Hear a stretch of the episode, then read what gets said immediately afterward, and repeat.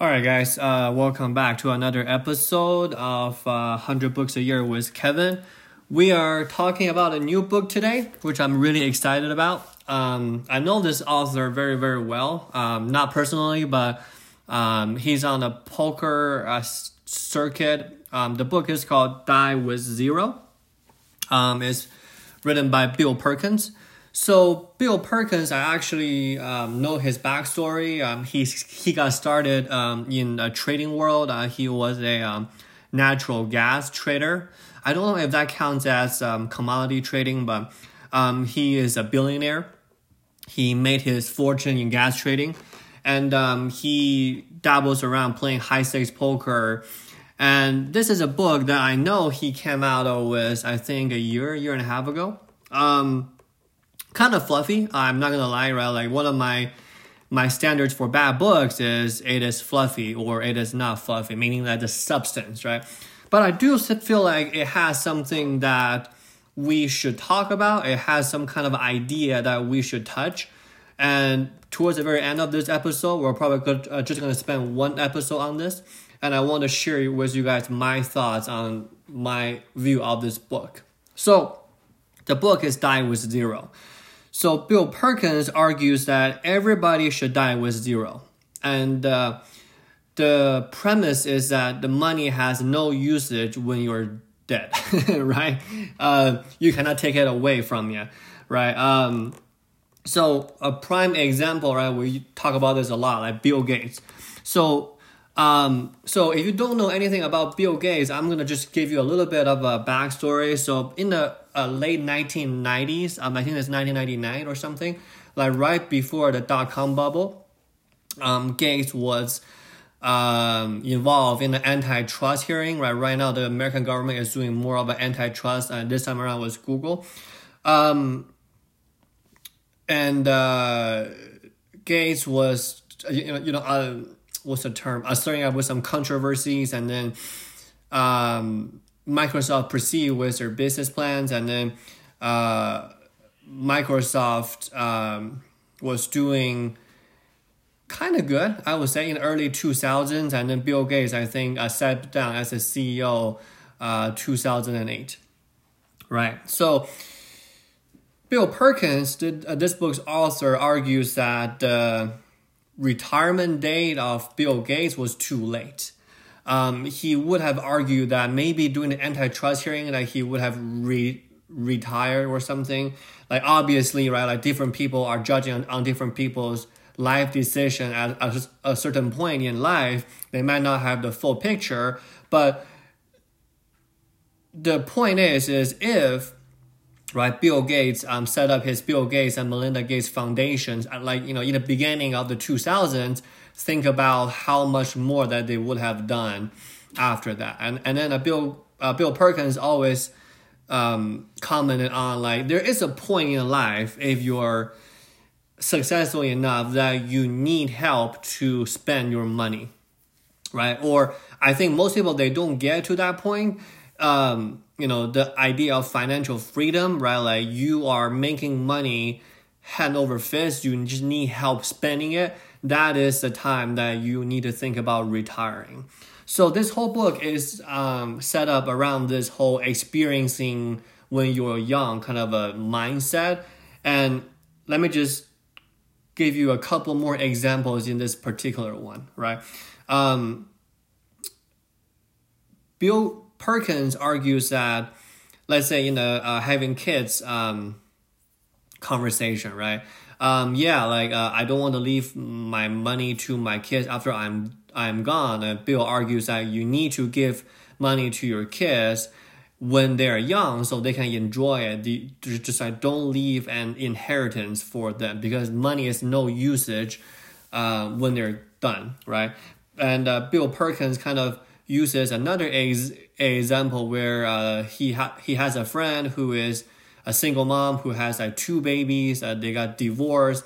They were really rough, but the mom came from a different family, and then the like the rich family, like the single mom's parents, were very very rich, right? Were were well off, but they are planning on to leaving her with an inheritance, but that was years after her two babies has become grown adults, and then he, uh, the single mom got some windfall like after uh, her parents passed away. But she's like, I don't need the money now. Like I need the most money when I was uh, struggling as a single mother with two like you know like uh, five year olds, right? Five for six year olds.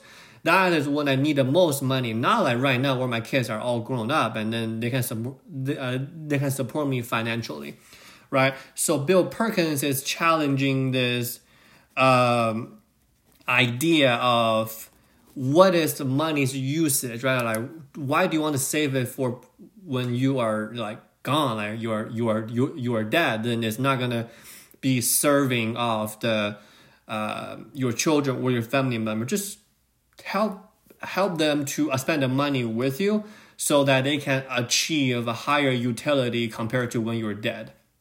Because when you're dead, your your your kids are most likely be in the middle age, right?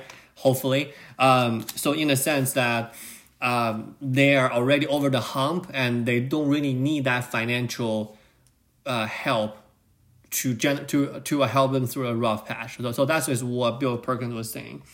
Um, now, talking about experience, right? This is what Bill Perkins was trying to hammer home the most is that there are certain experiences that you can only have when you are young, right?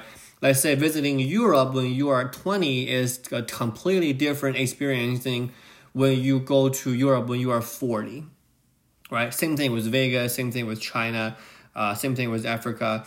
And uh, he is a proponent of the financial planning, right? Um, there is a thing called annuity, right? For those of you that, that, that don't know what annuity is, is something that you put a lump sum of money with an insurance company, with a bank, with an investing firm, and then they kick out uh, monthly payments to you, and then they invest that money, and then you are pretty much just buying yourself a pension, right?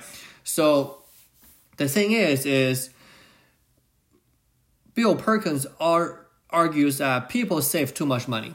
Um, that is his perspective. I'm going to touch on that towards the end, but his thinking is when you are old, especially uh, older people, they save too much. And when you're old, if you think about it, your ability to spend goes down, right? Sure, you can get a nice car, then what, right? If you're paying uh, it up with a car loan, like if you are, you know, like moderately successful or middle class and you just pay I, I don't know how much maybe four or five bu- uh, four or five hundred bucks a month and then you're good right or maybe six or seven bucks or maybe a thousand right um, so in a sense that the people gets older, their capability of movement or, or of traveling decreases and their desire for the shining things decreases as well. So their expenses generally goes down, right? So, so here, here is his big argument. When you get old, your ability to experience decreases dramatically and then your expenses go down dramatically.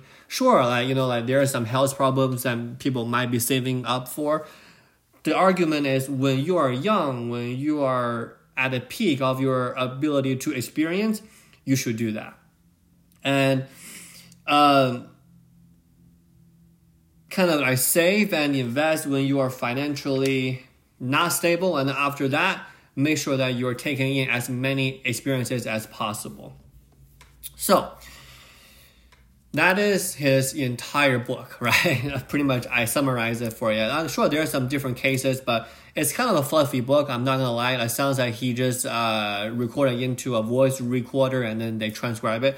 But the point is, it has a really, really good value of it, right? Like most people, they don't think about how are they doing in terms of re- retirement. They don't plan an early retirement. They don't know okay, if I'm going down this way, here is what I'm going to do when I'm quote unquote retired, right?